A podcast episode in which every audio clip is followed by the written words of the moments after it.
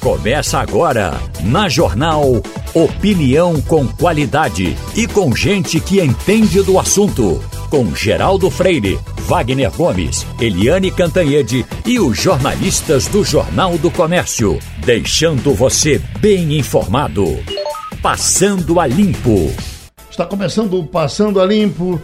Tem na bancada Maria Luísa Borges, Ivanildo Sampaio e Wagner Gomes.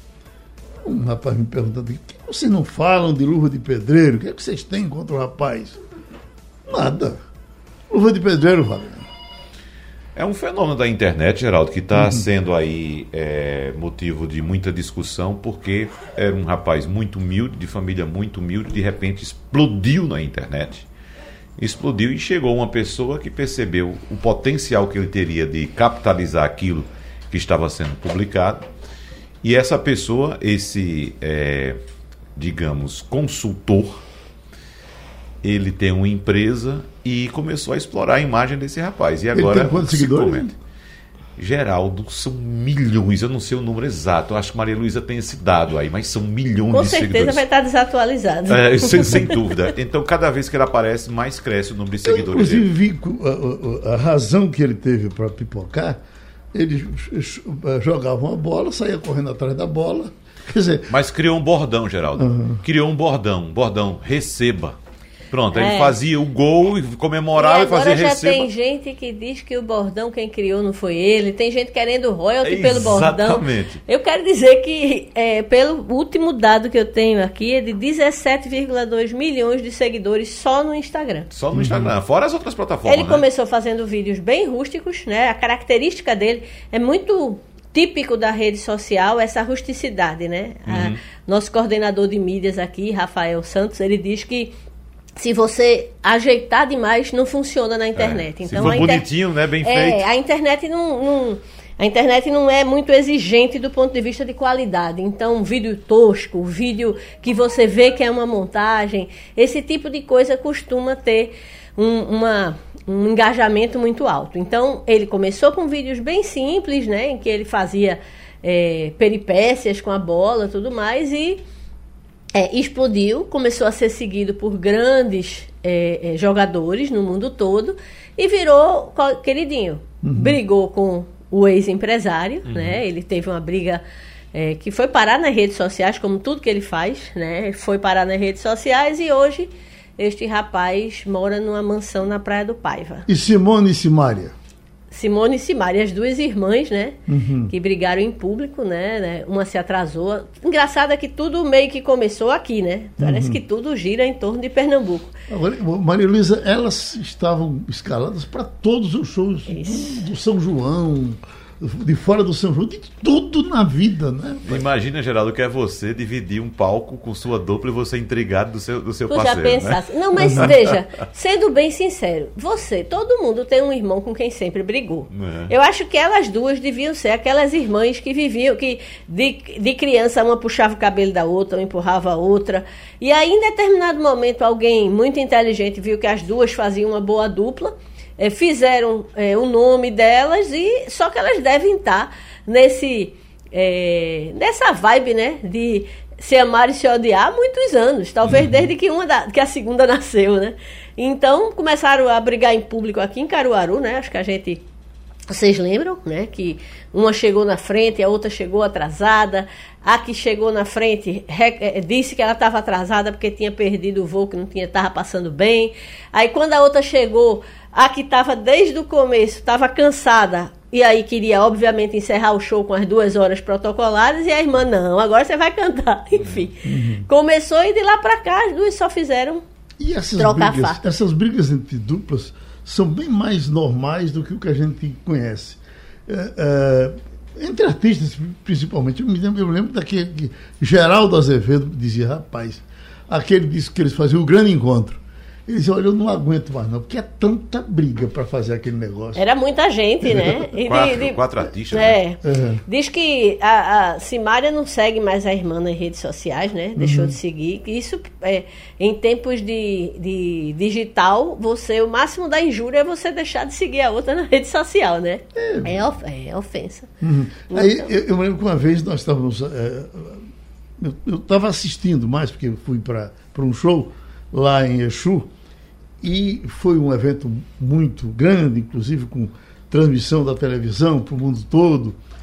Uh, e o destaque era um show de Dominguinhos e Fagner. E o Dominguinhos era muito ligado a Valdones. Né? O Valdones é um, uhum. um sanfoneiro muito conhecido. Né? Um, é. um, um, rapaz até rico, né? ele canta mais por diletantismo, mas tem avião, tem tudo. E Dominguinhos era muito amigo dele, era meio padrinho dele. E Fagner não gostava de, de, de Valdones, talvez não goste ainda. E, e, e, quando chega lá, ele diz: Olha, eu, eu, eu vou trazer Valdones para ele dar um, uma lapadinha aqui, para ele ficar. Não, de jeito nenhum, Fagner disse. E aí vai lá. E tá Dominguinhos, era aquela pomba da paz, disse: Tá certo, pois eu vou fazer o show todinho de costa para você. e, e eu fiquei lá debaixo vendo, Dominguinhos de Costa, falando, cantando. É muita besteira. É. É. é Mas somos, somos, humanos, né? Isso é da, natureza. É, nós sabemos que existem nossas vaidades no dia a dia, né? Imagina num ambiente puro de vaidade, né? Uhum. Então as vaidades afloram, meu amigo. E, e é de pessoas que estão acostumadas a ser insensadas, a ser é, é, botadas num pedestal por uma leva imensa de fãs. Uhum. Então cada um vai meio que desconectando da, da do mundo real. Né? Você vai começando a achar que o mundo normal é a ribalta, é, a, é, é o, a, a, o seguidor, é o, o, o, sucesso com os fãs. Quando na verdade o mundo, a vida real, ela é muito é. mais complexa. Mas já que nós começamos falando sobre internet, vamos fechar esse negócio com, com internet. Eu estava ouvindo, Wagner, o debate que você fez tratando de internet, onde vocês falaram muito da questão da, da, da 5G. Do 5G, sexta-feira. Então, essa expectativa enorme que se tem com a 5G, eu ouvi pelo menos um dos seus debatedores dizendo: olha, talvez não seja tão surpreendente quanto nós estamos pensando que seja. Uhum. E aí trazia um, um exemplo, e eu estava nesse fim de semana acompanhando um exemplo que, meu Deus, o que, é que tem mais para inventar além da velocidade? Porque você tem, por exemplo, com um aplicativo uh, que você faz uh, a ligação na geladeira, uh, que isso foi falado, né? Sim. E, e, a geladeira comunica a loja a loja diz que, pô, faltou leite. Exatamente. Vem trazer. Mas já se faz isso hoje. É, já se faz isso hoje, Geraldo, agora em baixíssima escala ainda, né? O que pode acontecer é que com 5G isso seja popularizado, né? As pessoas com acesso ao 5G, que a questão é a seguinte, a gente tem uma internet quem trabalha com a internet profissionalmente, como por exemplo eu, a gente costuma, necessita de internet de altíssima qualidade, a melhor possível. Então, eu tenho hoje a internet na minha residência, que é a melhor que eu posso ter.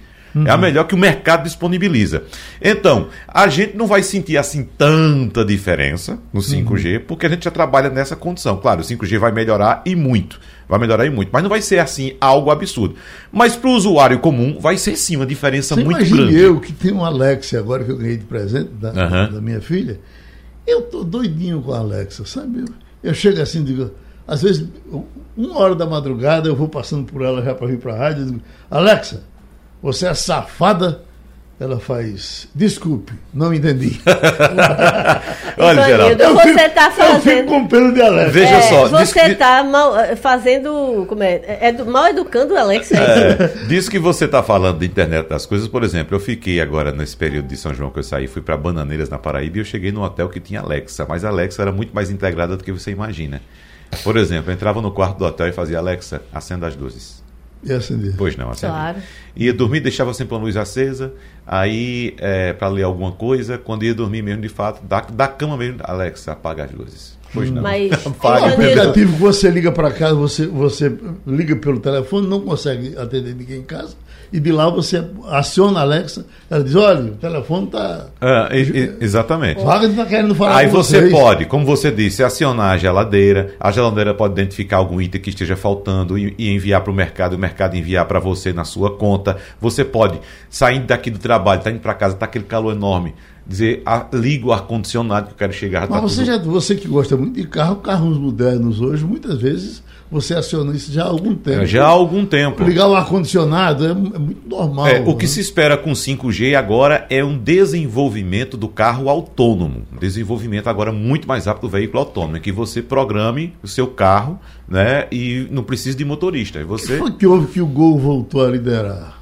Mercado. Mercado. O, o Gol é um veículo tradicional. Porque, por tanto tempo o Gol liderou que a gente já era cansativo a gente ver aquela relação com ele. Uhum. Aí depois o, os outros foram aparecendo. Sim. Tem a questão de preço também. É questão de preço, é um veículo de entrada, é um veículo muito consumido também pelas, pelas locadoras, né? Elas compram em grande volume. Isso não é nem o mercado uh, comum que a gente tem aqui no dia a dia, mais mercado de frotista mesmo, que compra muito desse carro, porque é um carro mais barato e um carro também muito bem aceito pelos clientes dessas locadoras, né, Maria? Duradouro, né? Exatamente. Eu queria fazer um, um ponto aqui sobre 5G que eu considero que é muito importante.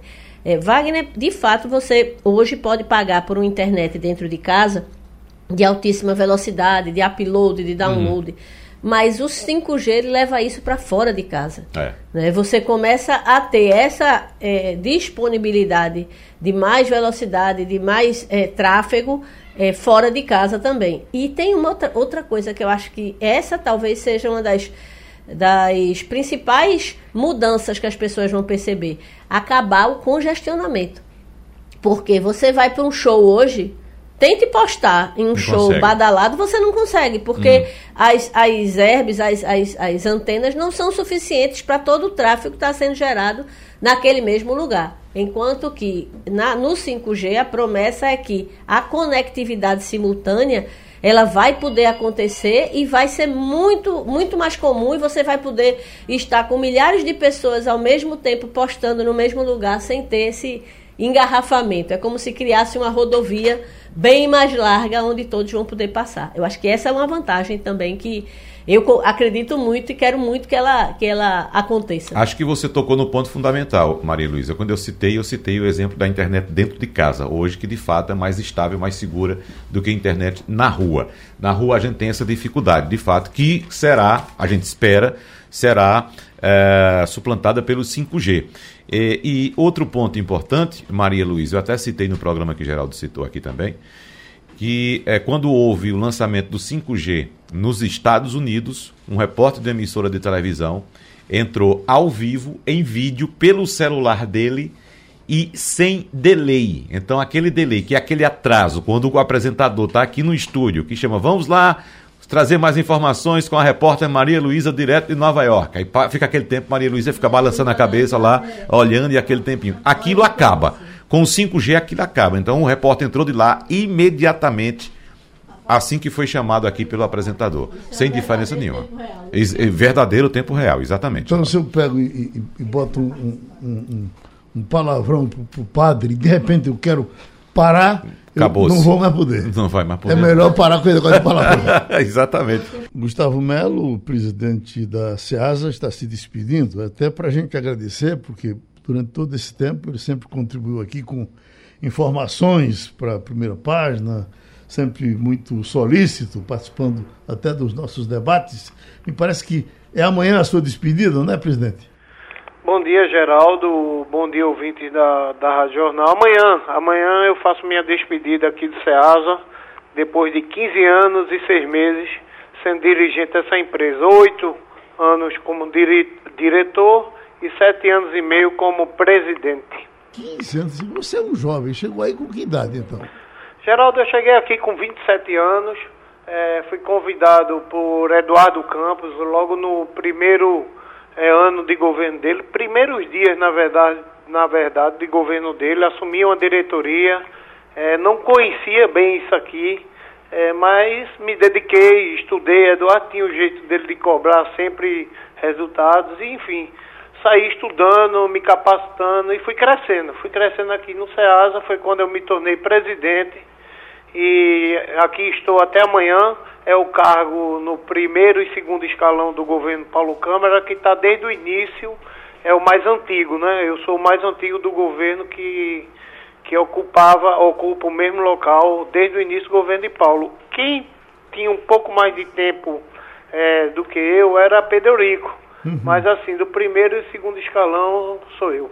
É, o, o, o, seu pai, que era uma figura muito popular e muito conhecida na política, você, é, é, Maria, sabe quem era o pai dele? Quem? Não. O, Ivanildo, se lembra do pai de Gustavo? Não, não, não? lembro. Digo, seu pai, eh, Gustavo, presta homenagem a ele também? É, meu pai, meu pai foi ex-prefeito de São Vicente Ferre, foi vice-prefeito por alguns mandatos lá. É, meu pai era muito amigo de Dr. Miguel Arraes, assim, companheiro em todas as horas, né, nas boas e nas ruins. Até a gente brinca aqui dentro do PSB que quando o PSB passou um momento muito ruim, que foi após a derrota de, de, de Miguel Arraes, é, é, o PSB cabia dentro de uma Kombi, as pessoas que ficaram do lado de Miguel Arraes. Todo mundo diz, não, esse aqui estava dentro da Kombi. Porque, de fato, todo mundo deu as costas para o doutor Arraes, mas meu pai era uma das pessoas que estavam dentro da Kombi. Uhum. E meu pai fez a Kombi depois, junto com os outros companheiros, a Kombi se reerguer aí com a vitória de, de Eduardo e o fortalecimento do PSB novamente. Uhum. E o nome dele? Honorato Leitão de Melo Júnior. Honor, Honorato Leitão. De São Vicente Ferre. Sempre presente nas campanhas do Dr. Reis, é uma figura realmente muito querida. Mas olha, na verdade o que a gente está querendo lhe perguntar é o seguinte: essa questão da inflação dos alimentos. Eu estava acompanhando aqui um, uma informação de especialistas admitindo que eh, eh, ela baixará para um dígito já no final desse mês. Você vê essa possibilidade? Veja só, Geraldo, a gente tem eu acho muito difícil já esse mês baixar para um, um dígito, sabe? Assim, no, no, que toca, no que toca aos cereais, a gente já está abaixo de um dígito. A gente tem uma inflação hoje de 9%. Mas também não é um número para se comemorar tanto, porque isso aí já vem é, muito alto desde 2020. Está tendo acomodação agora. Os demais, que são hortaliças, frutas e proteínas, ainda teremos aí dois dígitos, pelo menos por mais uns dois meses, dois meses, dois meses e meio. A gente quando pega esses quatro grupos, que são os principais, que são as hortaliças, frutas, cereais e proteínas, a gente tem uma inflação anual em torno de 35%. Para chegar a um dígito só é preciso ainda muito trabalho. Ivanildo Sampaio. Bom dia, presidente. A pergunta que eu faço é o seguinte: é a questão dos cereais. Os cereais a gente sabe que foi o setor mais impactado por conta da guerra da Ucrânia. E, no entanto, o senhor disse que os cereais foi o que menos é, baixou aqui, o que menos cresceu. Eu pergunto, é, não teve influência não essa guerra da Ucrânia no preço dos cereais? Teve bastante. Eu estou falando menos cresceu, eu estou falando o dia de hoje e os últimos dias, porque já vem no aumento muito grande desde 2020. Os demais tiveram um aumento, principalmente nesse, nessa, nessa época, por conta das chuvas, né? Os cereais não, os cereais vêm com um aumento bem elevado desde 2020. Está é, tá se acomodando um pouco agora, não, não, é, não dá para se iludir dizendo, não, a gente tem hoje uma inflação de 9,70, está é, diminuindo. Não, está diminuindo não. Já vinha num processo inflacionário e está começando a se acomodar. E de fato tem sim uma influência direta na guerra, de, na guerra entre a Rússia e a Ucrânia, até porque é daquela região que vem os fertilizantes. Né? Os fertilizantes tiveram um aumento desde o início da guerra para cá em 157%, é muito grande. E esse aumento do fertilizante faz com que aumente o chamado custo de produção. Aí depois disso tem aumento também de semente, aumento de frete, aumento de mão de obra, que impacta não só nos cereais, mas também nos outros segmentos. Maria Luísa Borges. Muito bom dia, presidente. Eu queria que o senhor, que está há 17 anos nessa posição e talvez pela primeira vez esteja é, é, testemunhando o, o, fenômeno inflacionário como dirigente da, da, central de abastecimento, que mudanças o senhor tem notado no consumo, na movimentação, até mesmo do, do ponto de vista dos produtores, nesse ambiente inflacionário que o Brasil acreditava que já tinha é, vencido a, a, desde a década de 90?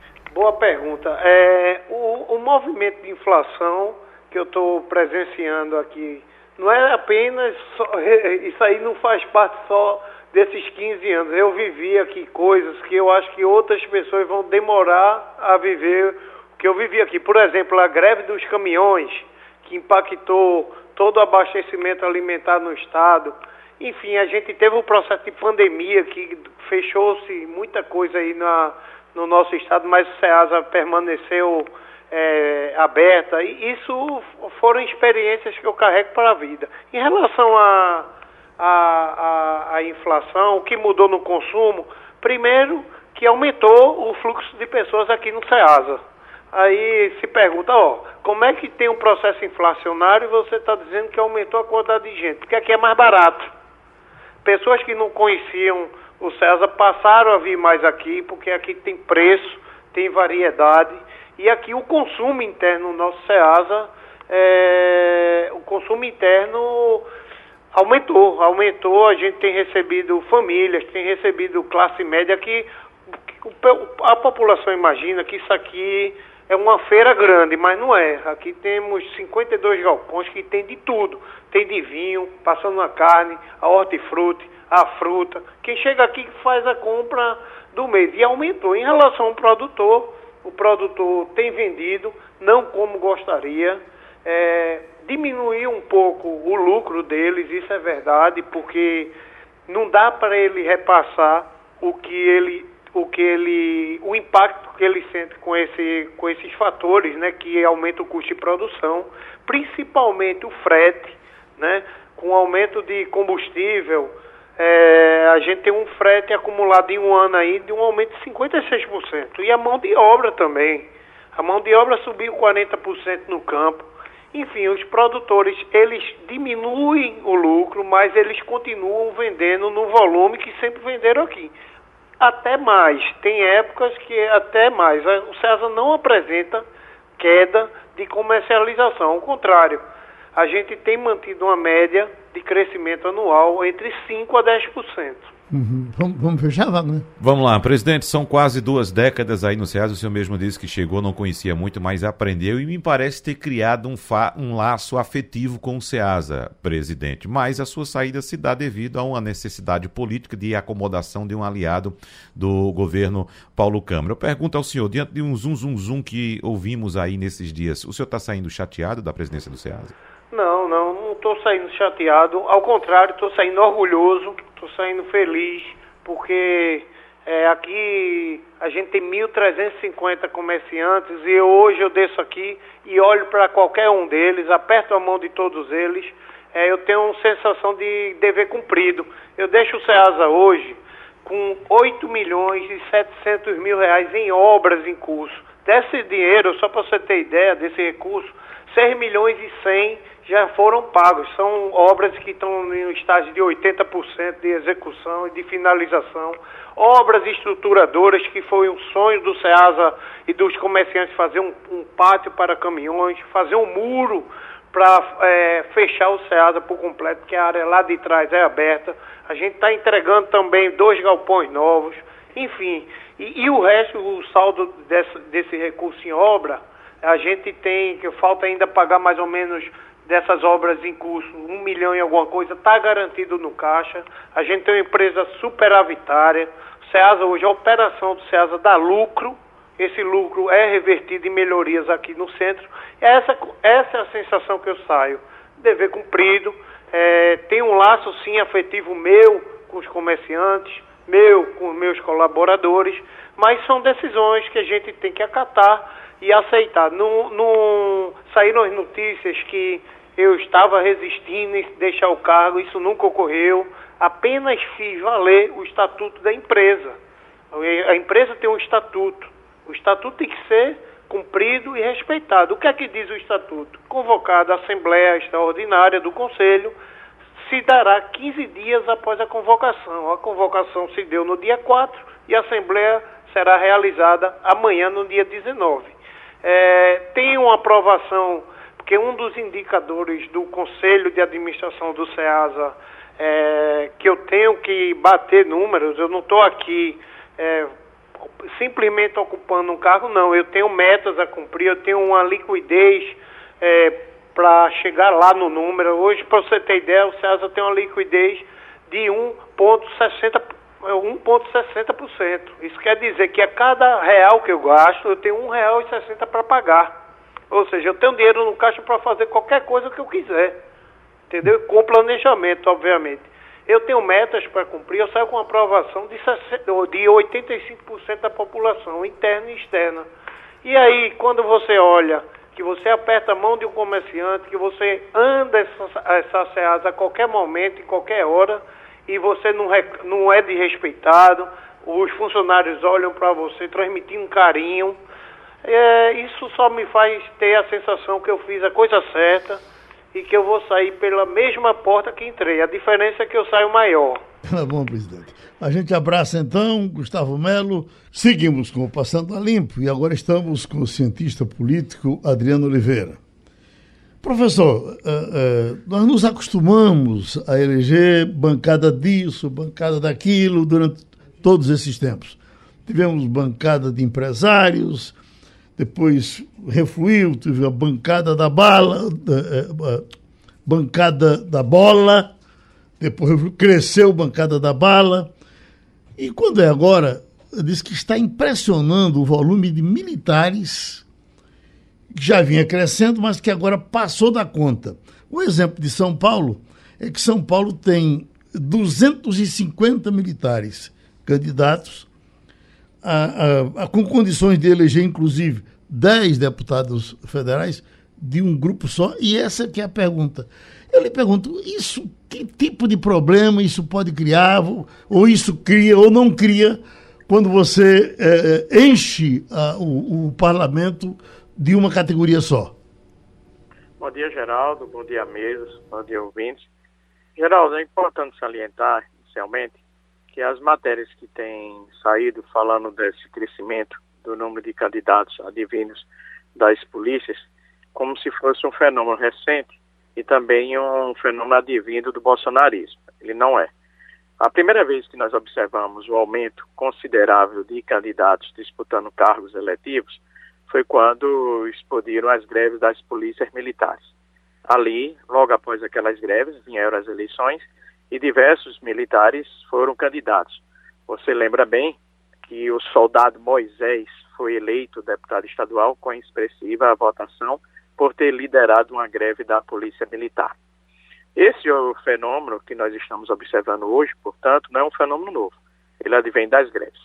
Em 2018, com o advento do bolsonarismo, como o presidente Bolsonaro ele fala e escuta diversas demandas dos policiais militares, dos policiais civis, das Forças Armadas, dos policiais federais, particularmente no âmbito do discurso de direitos humanos, armamento e aumento de salário, isso fez com que essas categorias eles tenham ou dão, eles dão apoio ao presidente da República. Mas isso não significa, é importante salientar, e isso eu não afirmo, que o apoio ao bolsonarismo nas polícias é um apoio majoritário. De modo algum, eu afirmo isso. Então, hoje, o, o bolsonarismo é um incentivo a diversas, diversos pleiteantes, militares ou não, mas que fazem parte da polícia, a concorrer a cargos eletivos ou a cargos majoritários, como é o caso do capitão Wagner no estado do Ceará, candidato ao governo do estado. Isso é um problema? É um problema, Geraldo, um problema. Por quê? Porque a polícia ela precisa ser impessoal, não só a polícia, o judiciário e o Ministério Público. Eu faço uma crítica à polícia, mas eu também faço uma crítica ao Ministério Público. Veja que nós temos hoje Sérgio Moro e o procurador da ANAIO disputando a eleição. Então, eles participaram de uma grande operação contra a corrupção, que foi a Operação Lava Jato, e agora estão disputando eleição. Isso pode sugerir que eles usaram aquela operação para conquistarem a simpatia da opinião pública. Ocorre o mesmo com os policiais, eles estão no exercício da função. Se eles estão no exercício da função já pensando em disputar uma eleição, isso gera um problema. E o problema mais objetivo e mais visível é a imparcialidade. Ou seja, será que eu vou exercer o policiamento de maneira impessoal, de maneira imparcial, de acordo com determina a lei, ou vou fazer o policiamento, ou vou fazer minhas atividades de segurança pública, considerando meu interesse principal, qual seja, de colocar nas eleições o meu nome à disposição do eleitorado. Então, já teve uma tentativa no Congresso Nacional de mudança da legislação, e eu volto a defender que essa legislação ela venha a existir no sentido de endurecer e de limitar a participação de policiais, promotores, procuradores e magistrados na disputa da eleição, para nós não termos essa desconfiança, qual seja, uso do carro em troca de votos. É verdade, essa, essa, essa é uma coisa da maior gravidade, viu, Maria Luísa? Esse assunto foi tratado, terminou não dando em nada, mas a gente tinha, é, é tem ou não tem, é, policiais, por exemplo, delegados que ficam quatro anos fazendo política dentro da delegacia. Uhum. Na prisão, na soltura, nisso e naquilo. Depois se candidata com essa base. Uhum. Isso a realmente. partir da visibilidade. Tinha que, que ser levado a sério, né? Uhum. Vanildo Sampaio? Bom dia, Adriano. É, eu pergunto a você: esse fenômeno de militares disputando cargos eletivos, isso é uma propriedade do Brasil ou existe isso dos países da América Latina para a gente ficar apenas no terceiro mundo? Eu desconheço para dar uma informação mais exata para você. Mas, particularmente, vamos verificar um país que é muito parecido com o Brasil hoje, que é o país, a Colômbia. A Colômbia tem grandes conflitos hoje, tem um domínio, que sempre teve, né? Tem um domínio das milícias, do narcotráfico, e é um, um país muito parecido com o Brasil. Então, eu, eu, eu desconheço a presença de militares na disputa de eleições. Esse meu desconhecimento pode ser de baixa informação, até porque eu não acompanho isso atentamente, que não é meu objeto de estudo, mas também porque eu não vejo de modo algum essas notícias presentes na mídia. Então, por hora, eu vejo como um fenômeno que está presente intensamente no Brasil e que, no meu entender, é, coloca a função da impessoalidade das instituições em jogo. Ou seja, quando eu tenho policiais militares ou membros de qualquer outra instituição disputando a eleição, ficará aquilo que eu frisei anteriormente, a desconfiança de que ele está usando o cargo em troca de votos. Uhum. Maria Luísa? É, Geraldo alertou sobre isso, né, sobre essa é, visibilidade que muitas vezes termina se convertendo em votos, é, mas também a gente tem uma legislação que favorece é, muito para que o funcionário público, seja civil ou militar, se candidate. Né? É, termina é, sendo é, para algumas pessoas funciona como um estímulo extra, porque você se afasta com todos os suas, é, seus salários, seus direitos, suas garantias, e aquilo ali não. É, é, independentemente se você faça campanha ou não, é, você pode ter tido zero voto, nem você foi votar em você, e você continua tendo esse direito é, de, de se afastar para se candidatar. Maria Luísa, dentro do seu exemplo, eu, por exemplo, eu posso até ser candidato, não tem nenhum problema. Só que eu não volto para cá. Exatamente. Isso, a é, legislação é, é, lhe proíbe, no seu mas, caso. Mas aqui a regra da empresa ela não Não, mas a, a, legislação não, não permite que você esteja no ar e fazendo campanha. Nós já tivemos aqui amigos que foram candidatos, saíram do microfone para ser candidatos e não voltaram Exato. mais. É, é o seguinte, é que nós aqui não temos a garantia de que voltaremos para o nosso posto de trabalho. É, na né? verdade, Se a gente decidir nenhum... ser candidato, a gente tem que pedir demissão. É, a gente tem que pedir demissão e, Sim, e esperar pelo futuro. E fazer campanha para ganhar. Né? Exatamente. Né? O funcionário público não. Pode ficar no cargo e recebendo o dinheiro, inclusive. Pois não, professor? Bem, Geraldo, os policiais militares e também o Ministério Público e a magistratura, eles não voltam. Veja o caso do juiz Sérgio Moro. Ele foi obrigado a pedir demissão para assumir o ministério do presidente Bolsonaro. O Dallagnol, a mesma coisa. E os militares, eles precisam ir para a reserva. O problema não é isto. O problema que eu vejo é anterior. Então, por exemplo, a Operação Lava Jato foi uma grande operação, ela foi muito importante para o país, mas será que os procuradores ali envolvidos já tinham interesse de antemão para conquistar a opinião pública e após conquistar a opinião pública colocar o seu nome para serem candidatos, o seu nome à disposição da, do eleitor, então isso parte do princípio de que você pode ter usado o cargo com interesse eleitoral. Do mesmo modo que ocorre com as polícias militares e policiais civis. Veja, nós desprestigiamos o papel de um delegado de polícia, mas o papel do delegado de polícia é um papel, primeiro, é um papel que nós devemos aplaudir. Segundo, é um papel extremamente importante e ele tem um poder. Ele decide, por exemplo, se deve ou não, se um dado do crime, claro, não pode contrariar exacerbadamente a lei, faz parte de um flagrante ou não, ou se aplica uma fiança ou não. Um policial militar, ele pode decidir em quais áreas ele vai fazer determinadas ações, se ele for um oficial. Ao mesmo tempo que ele pode fazer favores favores que a função coercitiva da polícia permite. Então, esse é o problema. Fora isso, há uma outra questão que é importante destacar. Geralmente, os candidatos das polícias, e principalmente polícias militares, ele tem as promessas fáceis, né?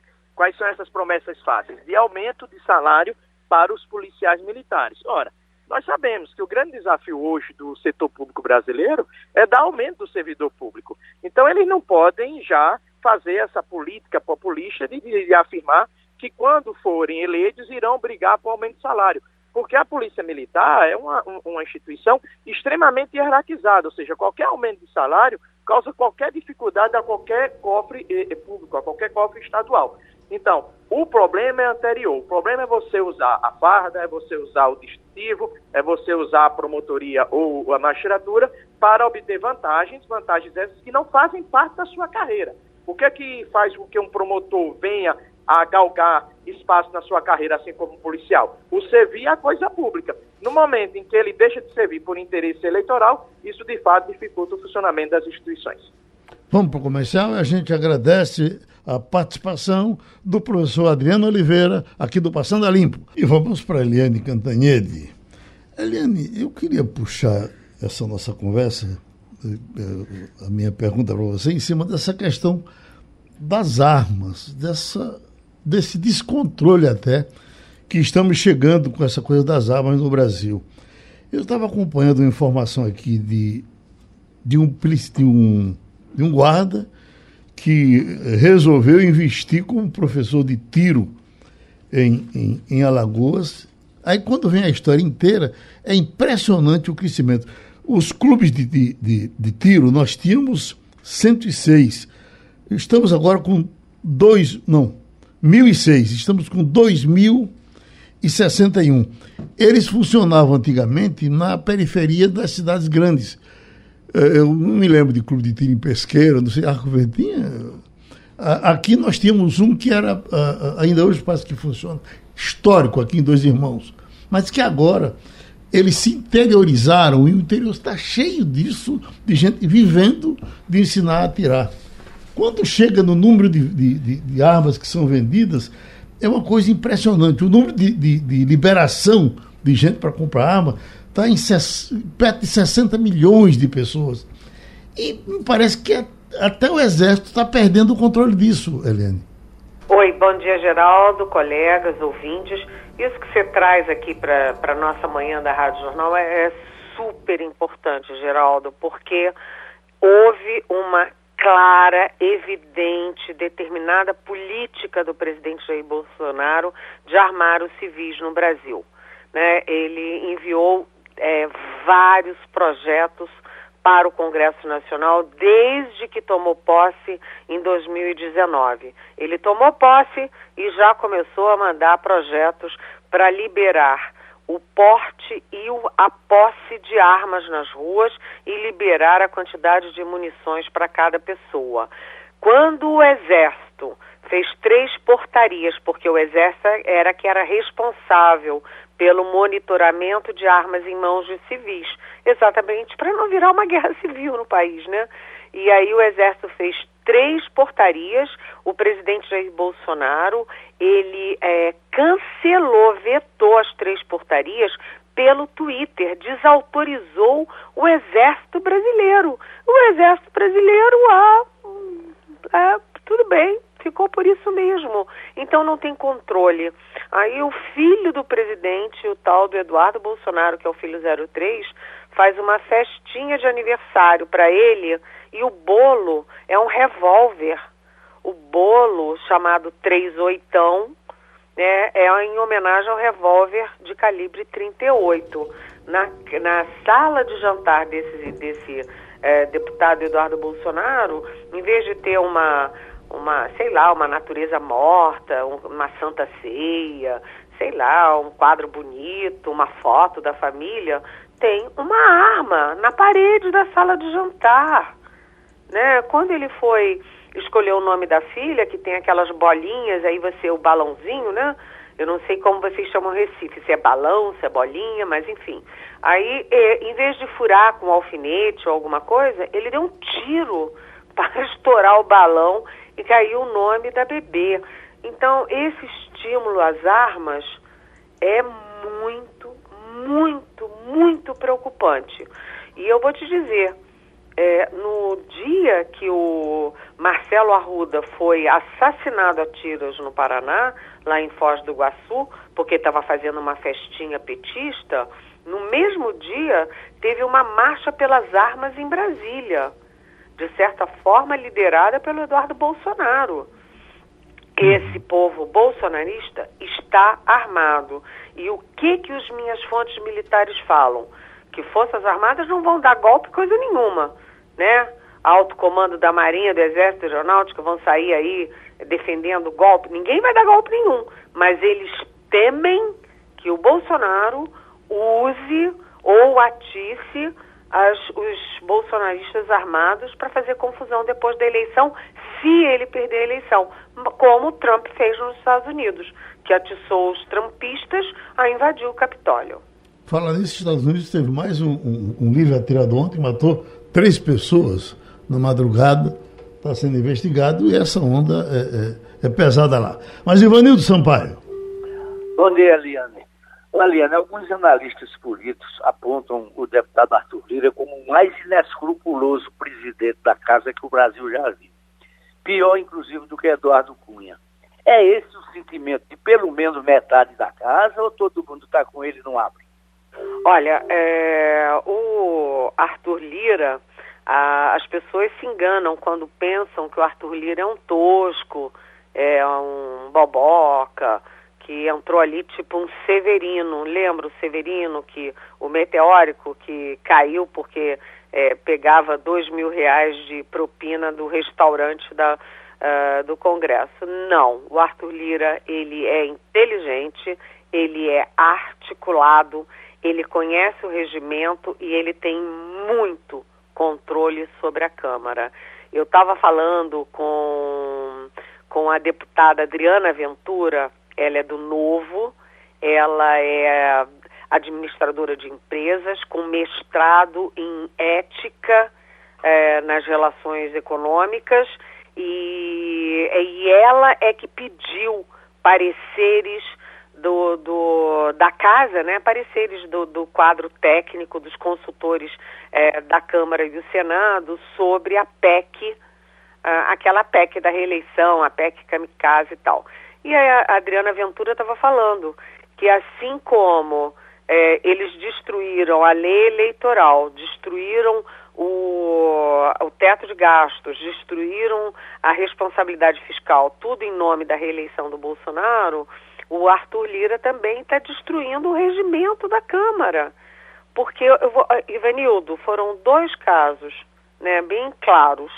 É, primeiro, o, o Arthur Lira queria manter a, a sessão da véspera. A sessão da véspera acabou, a outra sessão começou 24 horas depois e ele queria que fosse uma continuação daquela que tinha acabado, porque ele estava com medo de não ter quórum. Isso é super antirregimental, porque o regimento diz que você só pode manter a sessão em aberto se ela parar uma hora, não 24 horas. Segundo, é, a votação remota, para quem está viajando, quem está fora de Brasília, é para as votações segunda e sexta-feira. A pessoa já saiu ou ainda não chegou. Mas ele pegou e fez é, votação remota na quarta-feira. Então, a Adriana Ventura, que é uma bela parlamentar de primeiro mandato, do novo, preocupada com gestão, com ética, ela disse: o Arthur Lira faz o que quer lá dentro.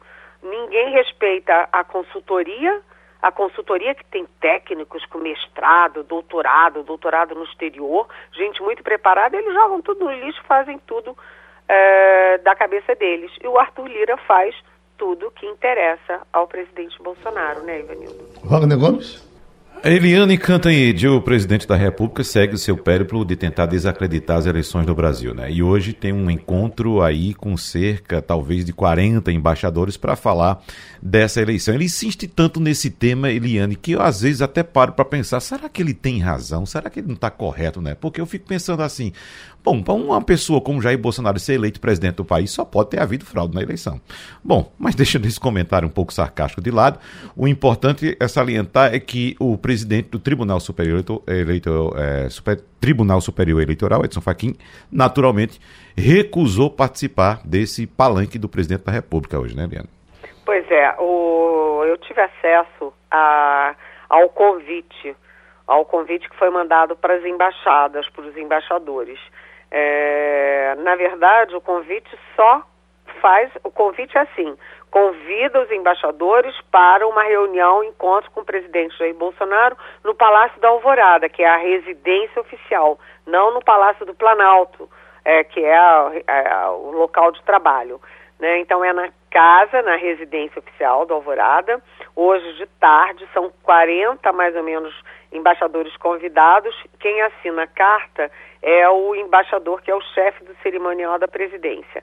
Todo mundo sabe que o Bolsonaro vai usar esse, essa reunião para falar mal da urna eletrônica, das eleições, botar tudo em dúvida e jogar lama no, na própria democracia brasileira, né? Então, além do ministro Edson Fachin, presidente do TSE, recusar o convite, ele alegou, o que, que ele alegou? Que ele, como magistrado, ele como membro do TSE, ele não pode participar de eventos de um candidato, né, o Bolsonaro é candidato, mas o Bolsonaro também convidou o presidente do Supremo, o Luiz Fux. E aí o Luiz Fux também não vai, mas o Luiz Fux está eu, eu troquei uma mensagem com ele, o Luiz Fux está bem respaldado, porque ele está nos Estados Unidos, não pode aparecer, não pode comparecer. Mas o fato é que isso tudo é muito grave, porque é o presidente Bolsonaro jogando é, lama em cima do processo eleitoral, pelo qual ele foi eleito 28 anos deputado federal, pelo qual ele foi eleito em 2018. Ele fica insistindo que foi fraudado. A eleição foi fraudada, a eleição que deu vitória a ele. Imagina se ele perdeu, o que, que ele é capaz de fazer.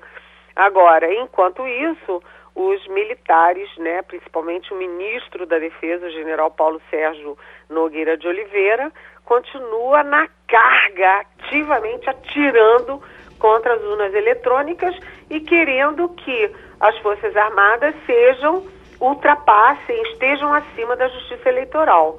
Horrível esse clima, né? Uhum. Maria Luísa Bastos? Eliane, muito bom dia. Já que a gente está falando dessa eleição, assim, que promete ser bastante complexa. Eu queria que você comentasse dois temas né, que têm é, repercutido muito nas duas campanhas. Um é a conclusão da Polícia do Paraná de que não houve motivação política no assassinato do petista Marcelo Arruda, é, que estava comemorando seu aniversário quando um quando foi alvejado a tiros por um, um, um, militante bolsonarista, e também um vídeo simulando um ataque ao presidente Jair Bolsonaro. Oi, Maria Luísa. Pois é, você vê como é que está esse clima dessa eleição, né? É, a polícia do Paraná fez um inquérito, vamos dizer assim, meteórico, né? Em quatro dias já tinha ouvido todo mundo, já tinha concluído, já estava anunciando, e a grande preocupação da polícia foi descartar o óbvio, o lulante. Né? Os advogados, juristas, promotores, todo mundo ficou assim impressionado com a versão da polícia do Paraná né, o Paraná, que é um estado fortemente bolsonarista. Como é a história? Rapidamente. O Jorge Garanhos, né, uh, que é bolsonarista, estava num churrasco.